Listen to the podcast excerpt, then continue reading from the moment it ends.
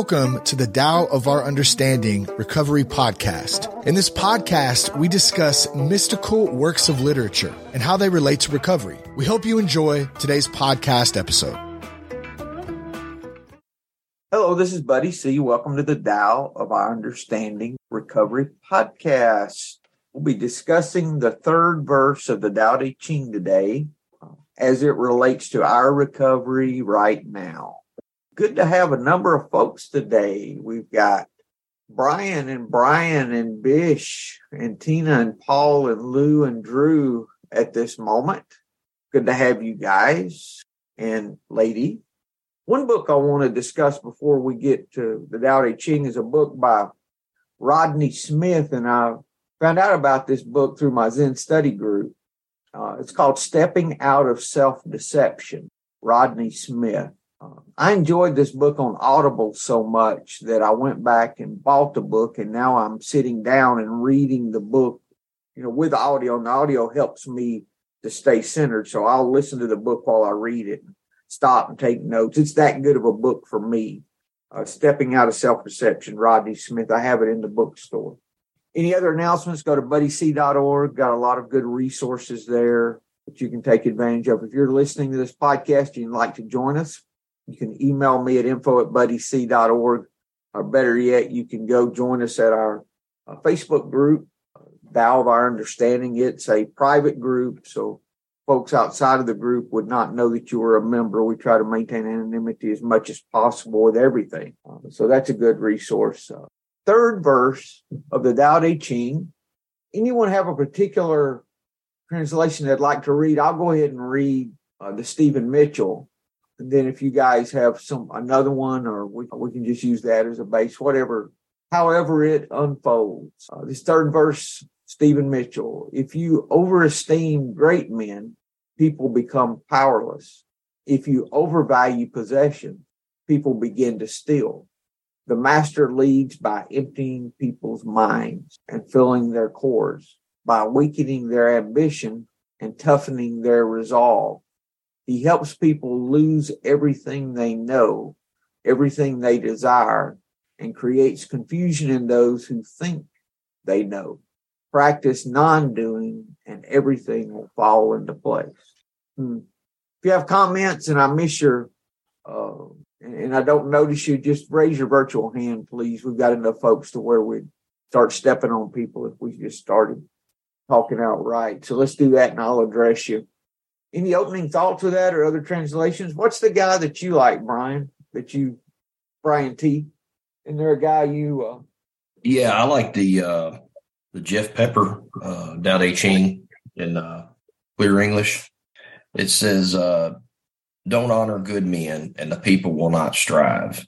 Don't value rare goods, and the people will not steal. Don't show off valuables, and the people's hearts will not be confused." Thus, the wise ruler empties minds and fills stomachs, weakens ambitions and strengthens, strengthens bones. Make sure the people have no knowledge and no desire. Those who have knowledge will not dare to act. Do without doing, and all will be peaceful. We'll eventually get to that last phrase, but let's start with that first one and just work our way through. Any other translations, guys, before we just dig in? This one can be a little this is a little tough. This is not a the last little verse is good and the rest of it let's just see what we can pick out. The overvaluing possessions part uh, definitely uh, definitely stood out to me. I remember when i was looking at this for the first time you know years ago um, about I, I think I'd read a story about uh, you know a, a, painting. It was worth I don't know who who knows. It was a Van Gogh that nobody knew was a Van Gogh, and it was just sitting out somewhere. And you know, people walked by it all the time, had no idea. I think it was in an office or something. Um, and then somebody realized what it was, and uh, immediately you know put it behind big glass case and insured it and stored it and and all that. Um, to guard against people stealing it because all of a sudden everybody knew how valuable it was. So, you know, it, it went from this just you know nice piece of art that people walk by and appreciate to this thing that was extremely extremely valuable. Everybody wanted to steal and now it's put it behind a big glass case. It's restricted you know all those sorts of things. Um, and you know if if it weren't if people didn't want it so bad just because of who painted it um, you know nobody would want to steal it. It could be it could live just out in the open. People could appreciate it. But um, because everybody places so much value on it because of how much you know somebody else is willing to pay for it um, people people want to want to take it. So that i remember that stood out to me uh, originally. If if i can just kind of let let objects be what they are um, not not put too much value on them, then I can let them come, let them go. I'm not going to be looking at what else I can take. You know, is this more valuable than that? Um, does this person have something I want? Do I have something they want? Do I need to buy insurance for this thing I have? Spend spend more money on something that uh, that uh, that I, I don't need to do that too. Yeah. So just just kind of living living more simply and just kind of letting things be um, that's kind of what I took from that. Maybe back to those perceptions too, you know, mm-hmm. because our attitude around things that we overvalue is so different than uh, being right sized about everything. Um, here's Jonathan Star on that first stanza putting a value on status will cause people to compete. That's what you're talking about, I think. Hoarding treasure will turn them into thieves. Showing off possessions will disturb their daily lives. It goes back to that. What's that old proverb that when you build walls, you invite thieves? Mm-hmm. You know, if I'm out in the country and I see that huge fancy gate, but I can't see anything behind it, guess what? I know there's something there. Mm-hmm. Looks like it'd be a lot better off just having a an old cow gate up, you know, old fence gate instead. But when I see mm-hmm. that, I'm like, oh, there's something back there that you know must be valuable. Yeah, there, there's one. There, there's one. There's one house in our neighborhood like that. My my neighborhood's got a bunch of you know hundred year old craftsman houses, just little houses and um, small fences, nothing nothing big. But one guy uh, got a little plot of land in our neighborhood and built a you know it looks like a fortress. I mean, it really does. It's it, it has got a huge fence around it. It's got two turrets. Um, I mean, it, it looks it's extremely closed off. We all have nice front porches that are really inviting, and he doesn't. There's you know there's a gate to go into the front yard there's another gate to go onto the little landing where you can go into the big heavy front door um, and I, I had that i was like what does he have back there? What's he, you know, and the house is more than twice as big as our houses. You know, why does he have, what does he need all this room for? What does he need all this security for? What's he got? Um, and I'm, I'm sure other people who come into the neighborhood, especially if anybody comes in the neighborhood looking for, you know, something to take, they're going to be really interested in his house. How does this play into our, if we did a personal application of that, first stanza, how would that apply to us? You know, everything's spiritual. You know, we think there's an aspect of our life that's spiritual and the rest that's not. But, you know, if y'all found what I have, that in reality, everything's spiritual. How, how do we live in life putting up those fancy gates that what are we trying to protect behind that gate, so to speak? There's a lot of introspection you can do with that. What am I? Am I pretending here? Is there something to pretend, or or, or am I overvaluing? Tina. um, when I think about the first about this first part, um, and how it applies to my life, I go back and forth like what we were talking about. I think last week about um stuff and and I was thinking a lot about our discussion this past week and I was thinking where where the Tao seems very literal. I mean, it's that's why I love it. Um, but like you said, buddy, you know, stuff doesn't have to be stuff. It can be old ideas or ways of thinking. Um, that really helped when you said that because, you know, I'm going through a thing right now where my stuff is blocking the sunlight of the spirit or it's preventing me from being the fullest person I can be. And that's when I realized I'm overvaluing possessions. And I have just started, I mean, everyone knows of a grandma garage full of crap. Well, I already have a grandma garage full of crap. and I I shouldn't have that much. I'm we're giving it away. We're just uh, there's nothing I'm going to be able to get to in this lifetime that's going to give me peace in my heart, but I was I was wondering so for me it's a very literal thing these readings because I'm going through that process of not buying anything and giving away the things I have just to I want more spirituality in my life and those are the things that clog that up for me.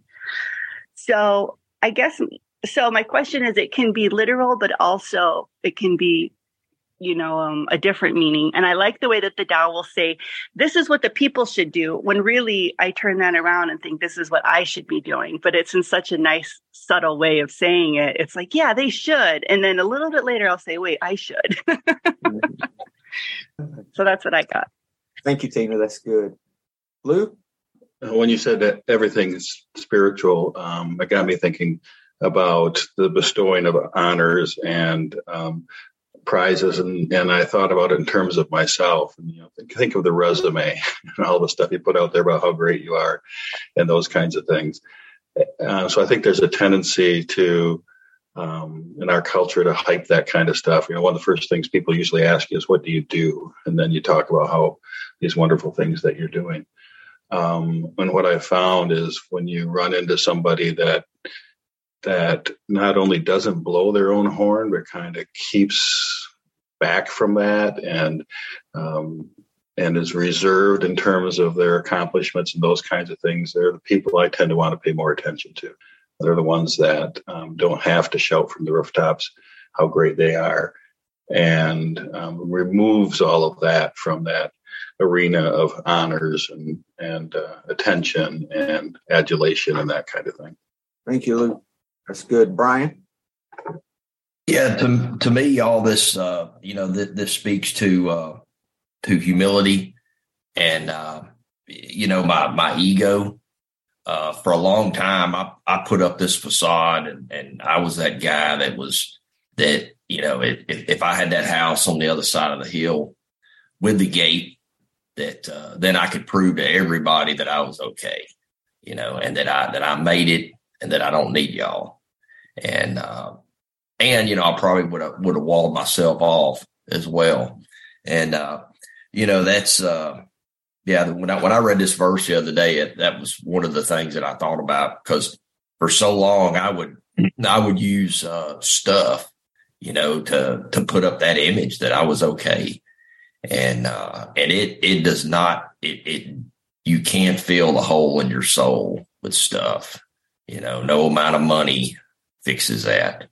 And, um, you know, uh, uh, I believe it was Lou said something about people that, that don't speak much. Uh, I've got a, a friend that's, uh, very successful in business and, uh, he's, he's one of these guys that I, that I've gotten to know over probably 10 years in recovery and uh, and there's there's things that he says and I'm, I'm I'm thinking you know I mean I get little snippets here and there about his business you know and and I'm like, man, you got to be kidding me, is what I'm thinking, you know. But then again, he's told me before, he says, man, I don't want to draw any attention to myself. And uh, he's just, if, if you saw him in Walmart, you know, he's uh, he's just an ordinary dude, and uh, and I really admire that about him. You know, he doesn't he doesn't let many people in. He does he does a lot of things behind the scenes, and uh, I, I really admire that. And uh, I've tried to tried to be that guy. I actually worked for a, uh, I guess I can say it. I worked for UPS for a couple of years. I was considering a career change and and uh, didn't work out. Moved on, and so one day the UPS truck comes screaming down my driveway or down the street. And he stops at the end of my drive and and uh, he hollers and says, "Hey, I know you." And uh, and I, I couldn't remember the guy's name, and I recognized his face, and so I walked down there, and he wasn't hollering from the other side of the gate. So let's clarify that. But uh, and I walked up and I was talking to him, you know, and and uh, and emotionally, I really wasn't doing that well that day. And he says, "Well," he says, "Well, how are you doing?" He says, "Man, looking around, I'd say you're doing pretty darn good." And uh, and I thought it just really hit me when he said that. I mean, it made me made me be grateful for what I have, uh, but at the same time, and that day I was kind of struggling with that with that comparison and and uh, and that non desire to be that guy that that lives down the road from me that has the gate that uh you know that you know that that, that the house is on hundreds of acres. So this is uh this is a good verse for me. Thanks. That discontent brian i think is what you're discontent. about, right? discontent. It's it's it's a bottomless pit for me thank you. I go to those expectations too. I've been meditating a lot on expectation how they steal everything everything. Drew. I, I just um, what Brian said about his his friend who just kind of goes out in the world with the confidence to just be himself and not need to you know not need to wear a twenty thousand dollar watch to show people you know how much money he's got or you know dress in the nicest clothes or only go to the nicest places you know i i know people who wouldn't who wouldn't dare set foot on Walmart property you know, and and I'm I'm serious about that. We've got you know, it's I, I I know people who wouldn't set foot in certain restaurants who wouldn't dare be seen in these places because they they're just so afraid of what people would think of them, you know, for being being in these places. Um, and then you know, got friends on the other side of the spectrum who, like Brian's friend, they're um, they could be doing all that. And instead, they're just walking around with the confidence to be who they are and meet people where they are. And, you know, hey, this, this restaurant looks pretty good. Let's go in there. You know, I heard it's got really good food. And, and that's, that's a, those types of people are really good influences to me. The ones who just, you know, who, I mean, not only are okay with it, but kind of seek out like, a lot of the metaphors about water seeking out the low places, you know, that's, um, I, I, I like that metaphor a lot. And, you know, if, if you can be like water and be happy anywhere and, you know, be happier in the, in the places where a lot of people wouldn't be happy, uh, there's, there's a lot of peace that comes with that. Thank you, Drew. Bish. So, uh, I know it's probably been been been talked about many times uh, uh, on the podcast, um, but it kind of blows me away that uh, this book was written you know, a long, long time ago on the other side of the world, and yet it has so many like applications to today, here and now in the West. Um, and, and uh, I'm, I, it's hard for me to just look at it and go, "Oh yeah, no, this wasn't just written yesterday," right? Um, this this the first part of this uh, uh, smacks of um, the desires, the wanting me to be better than uh, others, uh, uh, wanting me to have more than others, um, and and um, the materialism of of today's society in the West, um, just it, it, really like shines a magnifying glass on all this, right? The uh, uh, if I can not compare myself to other people, um, I don't I don't end up getting jealous and these whole interpersonal conflicts just disappear. And if I don't um, lust after material things for the sake of the material things, uh, I don't end up being like this uh, fantasy world dragon, like hoarding all my treasures for out of their mine, right? Um, and at the same time, uh, uh, those kinds of things open open us up to um, susceptibility to modern marketing, like where we're just inundated with, oh, buy this, get that. Your life would be better if you only had this, and you're not satisfied, but gee, if you just had this one topical cream, like your skin would be better and the world would be better. And,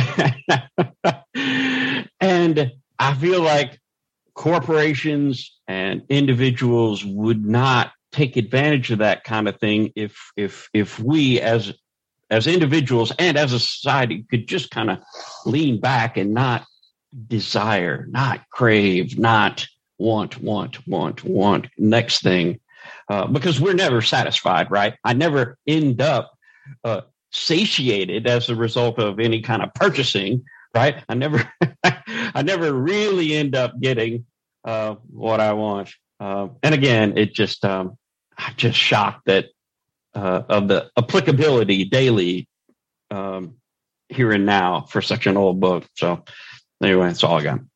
Thanks, Bish. Yeah, you know, isn't that the human condition for me? Is that if I'm not fit spiritually, I'm always looking at these things outside as a way to give me what can only come from within. And I think I've realized with my addiction that I may always crave to be different. I don't know for things to be different than they are. That hasn't really left, which I thought it would over time. I've been sober 14 years, 14 and a half. So I thought by now I wouldn't, you know, desire things to be different, but there's still some of that to surrender. And I still like, I still like things to be different. I like it when my team wins, or I like it when this or that. Is my day going to be better because of a ball game? I, I don't, you know, I don't know. You know, those kind of things. You know, when the ball game's over and the Braves have won, I'm happier than when they've lost. I'm like, why is that?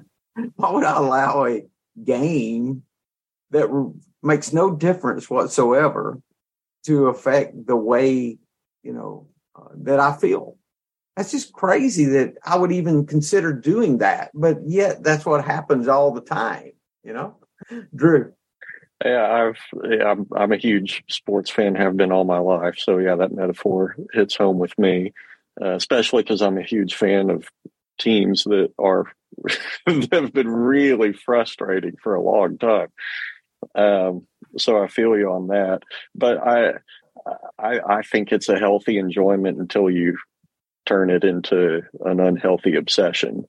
You know, when if you're disappointed, you know, if I'm disappointed that Team X lost on Sunday, you know, at the last minute or whatever, um, I I'm I'm fine with that. But if it if I'm still upset about it, you know, an hour later, or if I let it affect, you know, how I drive, you know, I'm angrier because uh, my team lost. Um, I've I read a couple of years ago, a study found that when a, a professional football team loses in a city, um, rates of domestic violence go up by you know a couple of percent it's it's not it's not nothing, but it's it is statistically noticeable. Um, and you know, I, I like when my team wins, but if I ever get to a place where you know when my team loses, I hurt somebody, especially somebody I love, you know, that's uh, that's too much. But um, yeah, I, I, I think there's there's healthy sports fandom. I, I, I kind of think there's innate tribalism that will never get out of the human brain. Um, and that's uh, of all the ways to of all the ways to you know let your let yourself feel a little bit of that tribalism that your brain just really wants to feel you know a little bit of sports here and there. I i think that's a little healthy diversion for me. Just kind of got to watch until it gets obsessive or you know till till i start letting emotions take control of me for it Thank you. Thank you, Drew. That's good. Uh, Luke. Well, first of all, it's good to hear that Drew is a Detroit Lions fan, like I am about losing teams. Um, that puts me in perspective. You're right. um, I'm I'm a sports fan too, and and uh, would get bummed when my team lost, which was a lot was a lot at the time, and maybe that's why I'm not so much that way anymore. But what's helped me, I think, in that is I have grandkids that play, and when you're watching little kids play, um, you see the development, you see the joy they have, and I find myself rooting, rooting for the other team as much as I am for my grandson or granddaughter's team because they're having the joy of the moment. And I guess that's the way I feel about it. If you could, it's like, you know, watching an eagle soar or something if you can delight in it, um, but it, but then not despair in it. Um, I think there's things to be said for delighting in things, a positive mm-hmm. feeling of it. Although you know you don't want to depend on it or get caught up in it, but when you see it, to delight in it, and that's what's helped me. And so when I watched the Tigers the under nine game or ten game losing streak, I still got some enjoyment out of some good plays by either team. But I was a little happier when they won last couple of games against the Twins, but still working on that. Yeah, you know, Lou, that's uh, I just noticed how I felt a little different, and it was like, huh, wasn't something major. I didn't go, you know, kicking the dog around the house because of it or nothing like that. But you know, I just noticed I felt a little different. And I'm like, huh, why is that? You know, so I was, I'm still digging into that a little more. Um, second stanza let's move on because we we're running. Actually, we're we talked a lot more about the first one than I thought we would. Um, the master leads by emptying people's minds, filling their bellies, weakening their ambitions, and making them become strong. Preferring simplicity and freedom from desires, avoiding the pitfalls of knowledge and wrong action. Jonathan Star, thus the sage rules by stilling minds and opening hearts then filling bellies and strengthening bones. The Chinese in that, the, the original could could make that interpreted as by giving people a backbone. So he stills their mind, opens their heart, and gives them a backbone. He shows them how to be simple and live without desire. What we're talking about in the first stanza. To be content and not look for other ways with the people so pure who could trick them? What clever ideas could lead them astray? Uh, Drew. You know, this section always gave me a little trouble. Um, I think one reason is because it comes so early in the book. The uh, the way I've always looked at it is, you know, almost a command to me. You know, it, it, Drew needs to go out and empty people's minds, fill their cores. You know, go out and weaken people's ambition, go out, toughen people's resolve, go out, create confusion. You know, okay, how how do I do that? When when do I do that? When is appropriate to do that? When is not? But um, I think what Tina uh, talked about earlier really helped me with this right now. Um, applying this to myself, this rather than seeing this as a command you know, to be fulfilled for other people. Um, because the I, I've I've just always kind of thought that when I looked at this portion, you know, why, how do I go out and create confusion? That doesn't seem, you know, if I just go out with the goal of creating confusion in people, that that doesn't seem like a good end means to an end. Um, but looking at this as something to apply to myself, like Tina was saying, I, I think that's a lot more helpful. Thank you, Drew. Bish. Oops. Okay. Uh, I completely agree, Drew. Um, yeah, this struck me as not so much uh, um, uh, how to how to enforce my will on others as as much as it is um, how to behave, right? And the whole uh, emptying of the mind um, uh, uh, is is um, freeing myself of of ego and attachment, uh, and the filling of the belly uh, could be thought of as um, um, the the breath, right? The the filling filling the belly uh, full of breath in meditation, um, and then the weakening of the wills is is getting rid of uh, my desire to impose what I want on on you or the world. Um, and then I don't I don't know about the strengthening the bones. That always kind of left me uh, scratching my head. So I'm I'm I feel like a couple things here. First, uh, I'm probably uh, totally overanalyzing this, which which as we go into like the very last bit of uh, of it, will will kind of make it seem rather funny. But um, the strengthening the bones uh, just kind of breaks down the whole. Um, yeah, I don't know. Sorry. had a friend of mine that he'd been successful in business. He decided to buy him a Maserati. And we're in rural Georgia, okay? Not rural, rural, but uh, not quite urban, that in between town of 20,000, town of 20,000 or so, just in between. So he bought him a Maserati and he's in program long time and he sold it. I said, why'd you sell your car? Like in no time, like within weeks. He said, you know, he says, everyone looked at me differently and I looked at everyone else differently. And people would make comments about my car and they would, like they were sizing me up because of what I drove. He says, and I did not like it. So he ended up selling it because he didn't like the way that other people looked at him. And I think more than that, he didn't like the way he felt in it toward other people. That was, uh, that was interesting and speaks some to what we're that inward change we're talking about here, not, not relying on those externals to try to make us happy in any way. Um, and you know, in the second stanza too, it sounds like the tasks that the master is completing are not good. If you thought about it, that really wouldn't be the way that you would want to look at things. It's kind of paradoxical when you think about it. You say, okay, I'm going to empty their mind. I'm going to weaken ambition. I'm going to help people lose what they have. That just doesn't sound quite like what you would really, I would never pray for that for me, right? Weaken my ambition I want to lose everything I have.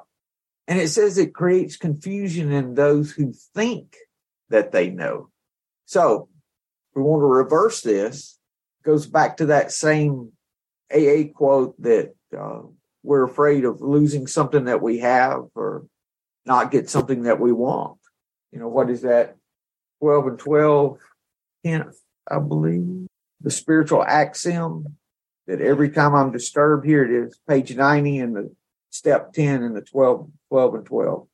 There's a spiritual axiom that every time that we are disturbed, no matter what the cause, that's not the one I wanted, but that's good. There's something wrong with us. The priority is getting undisturbed rather than getting even. That's a uh, Sandy Beach quote. Anyway, we'll just stay with that. Emptying minds this is what's accomplished, stilling minds, being still and opening hearts. If you've ever had difficulty with someone, let's say there's someone you happen to have a resentment against. If someone comes to mind that you may be dealing with a resentment, just take a second and just verbally say, I'm opening my heart to whoever. If I do that, I feel better. I don't know why that works. I send love to blank how can I be of help to blank? That opening up of our heart is much more than does much more for me than what I thought it would do. Uh, Tina? Um, thank you for reading that out of the 12 by 12. I was just looking at um, this last night. I actually, something I need to talk about real quick. I'm getting ready to go make my probably first amend to my sister today at lunch and I'm very nervous. This has been my hardest one. I didn't want to do the easy ones first. I want to do the hardest one, which has taken me a long time to get there. But um, so that's where I'm headed today, and I really needed to hear that. Um, but something that I read was talking about um, these stuff nine. But if we had prepared ourselves well in advance, such reactions will not defeat us from our steady and even purpose. And I think that steady and even purpose is what what the second verse is talking about um, with the weakening ambitions. Because left to my own devices, my ambitions are very self-serving and ego-driven, and and what's it going to make me look like? You know, I have I have big problems with that as well. Um, our intentions, even though they can they can be good, you know, once we get in the under the spell of consumerism and everything that people have brought up, you know, societal, what the society tells you you need. They prey on our weakness. That's how they make money. And we, no one makes money by building each other up and building up our spiritual, our spiritual life. And, and it's a really hard thing, I guess, to do. So I want to commend you all for being here, working on your spiritual life right now. Um, I was just at a big function for all of our employees. We had about 150 people there. And I had so many people come up to me and say, So what do you do? And I stay home. And it was a really tough night for me because there's all these people working for us very hard. And I'm like, Oh, finally at the end, I said, You know, I'm on a spiritual journey trying to stay. I've been so, I've been, I quit drinking in 2014 and it's been a continual everyday process. And that's what I do. I stay sober. I go to meetings. I try to help other people. But you know, it was a special person that asked. I knew I could say that to. The first seven people, I just said, Oh, I stay home with the boys, you know, because you don't feel like you can just be yourself like I can in front of you guys. So that's a mm-hmm. really hard thing for me to do, being in out in the world where everyone is under that lens of look at me, look at what I have, what do you have, what do you do? So those are my thoughts. Thanks, Tina. Thanks, dear. Let's move on to this last little stanza because this is the answer in my in what in the way I read it. Now, before that though, he says in the last little bit of that second stanza, with people so pure, who could trick them? What clever ideas would lead them astray? Now, when the action is pure and selfless, everything settles into its own perfect place. Or when we practice non-doing, everything will fall into place. That's the Wu Wei that we talk about. The effortless effort. You know, when, you know, effortless effort is not, you know, when I would first read that in the beginning, I would think, well, that's about doing nothing. How is that going to work? I've got to do something, but it's not talking about no effort. It's talking about a different kind of effort. It's still effort. It's still work. Actually, for me, it's more difficult work than what I would prefer to do. It's funny. Okay. Think about this. I used to think I was satisfied. My, my energy I put towards something was in itself would pacify my fear that things were going to work a particular way. Let's say uh, business was down and I needed more business. So if I got out there and hustled really hard, I would have confidence that what I was doing would help things to work out. Did not give me time to think about things. I just got busy working, in other words. And what this is saying is that our efforts should be in a different direction than what they have in the past. So I think that's the difference. It's, it's coming from a place of selflessness when in the past, my efforts were always from a pure state of self my ass was on fire and I was doing something to put it out, you know. I mean, that's really the way I felt about that. So this is a whole shift in our thinking, isn't it? In our motivation. Drew? Yeah, you you mentioning your friend with the Maserati. um, I thought of that with this because I, I I needed to buy a new car last year, um, and you know, not doing literally would be me not buying a car and right. that's you know that's that wasn't practical for me um, so I, I, needed to do something which would you know literally go against not doing. But like you were saying um, it's it's how you go about the action you need to take. It's what you what you take into account when you're making the decision.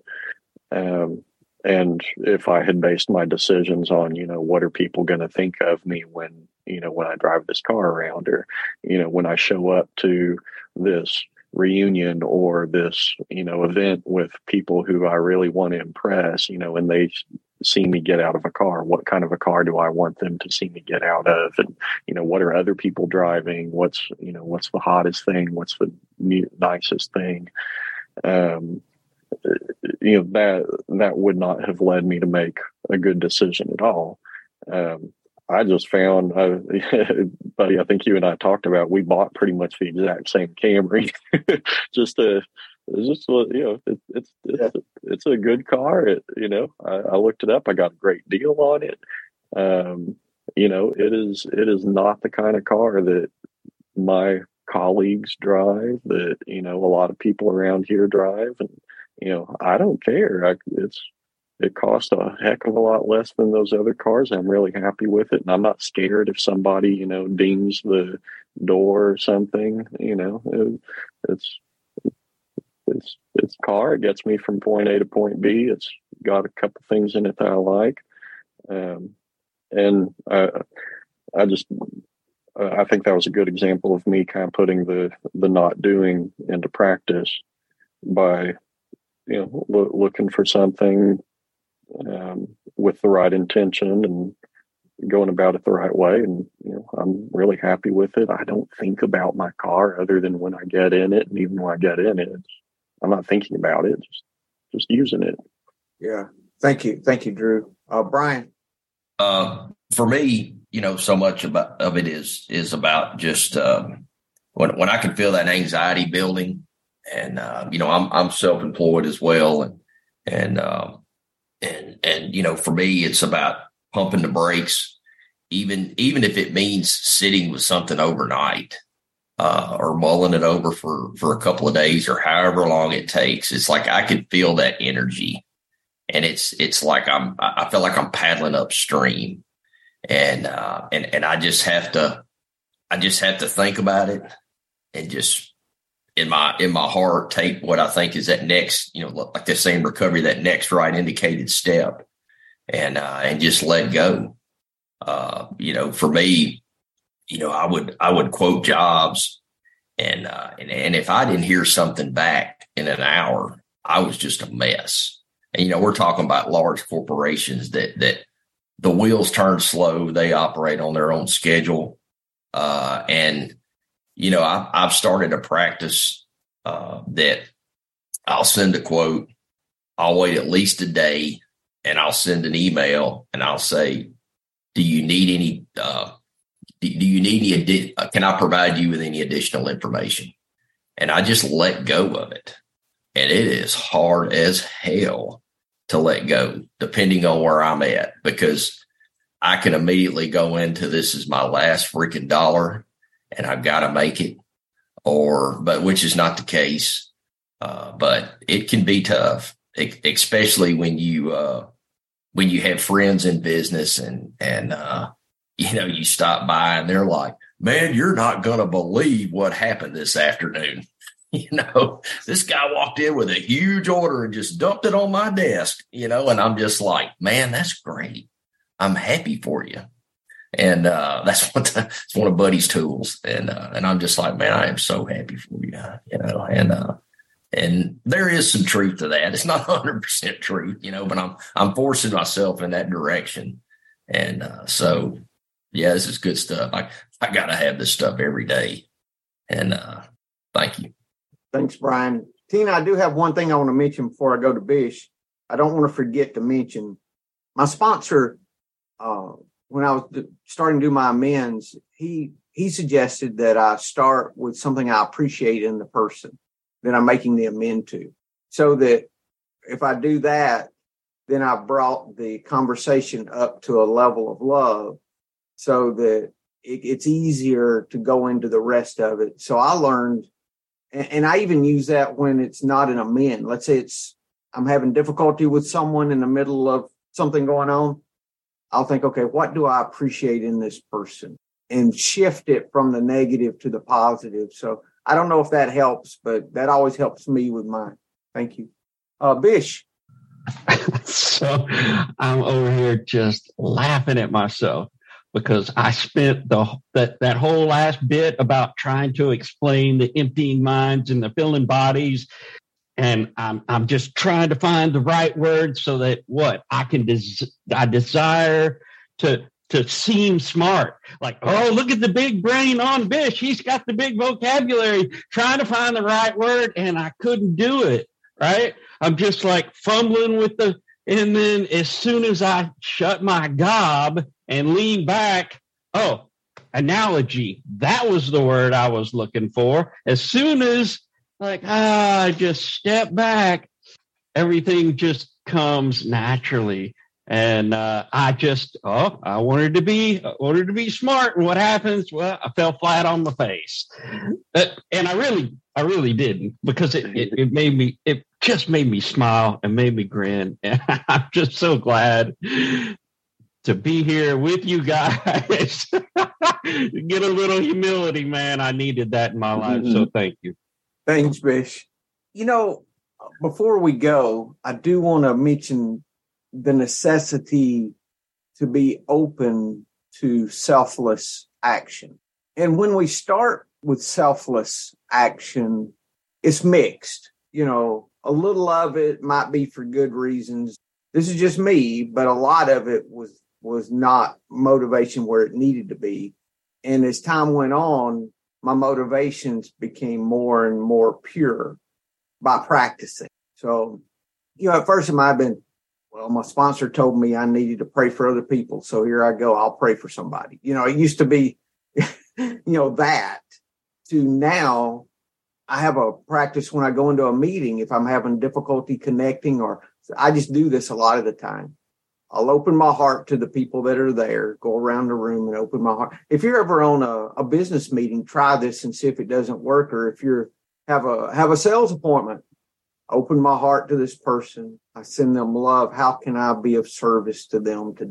Those three things I use constant. Uh, and I go into a meeting or go around each of the, the people and do that for them. You know, I open my heart. If I say uh, Drew was in a meeting with me, even if I didn't know his name, I'd, I'd just kind of envision him. I open my heart to Drew. I send love to Drew. How can I be of service to Drew today? And I'll use that around for everyone involved. And it's amazing that once I do that, that's a way that I can introduce selfless action is by, by opening my heart, by surrendering. See, that's a surrender process. And things really do fall into place when I do that no matter what it is that we're talking about. Yeah.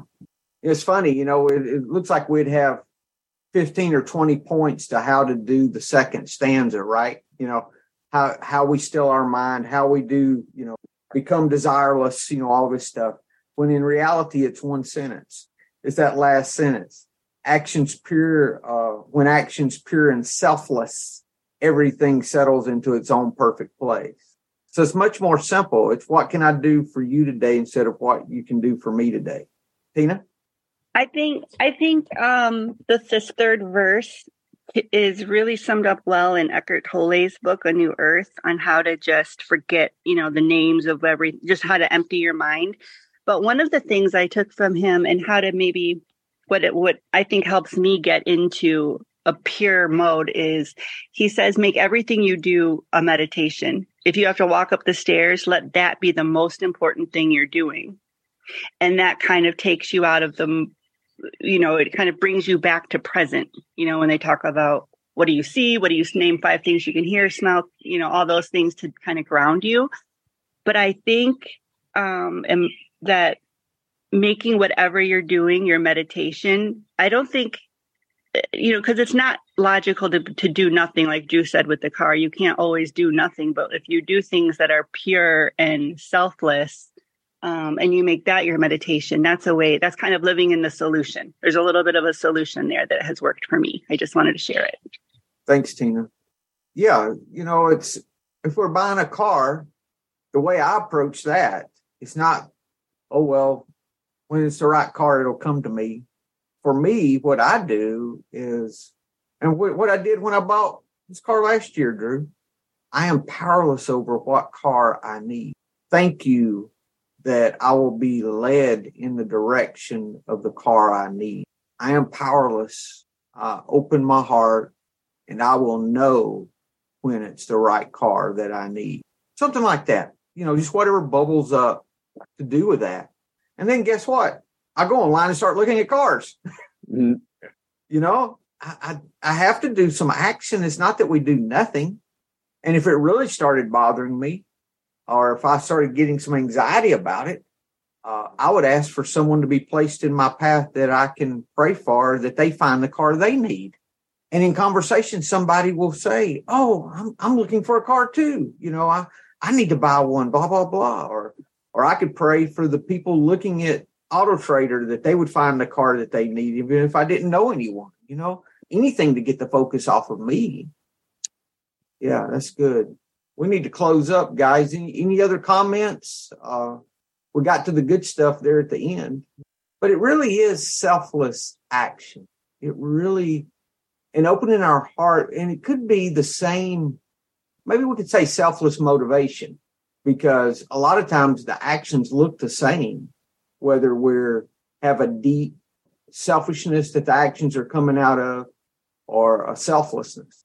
Sometimes the, the, the behaviors look exactly the same. Uh, Brian. Yeah, I just wanted to mention the G word, gratitude. Yeah. Like my inner Eeyore, I've, I've got to have that too.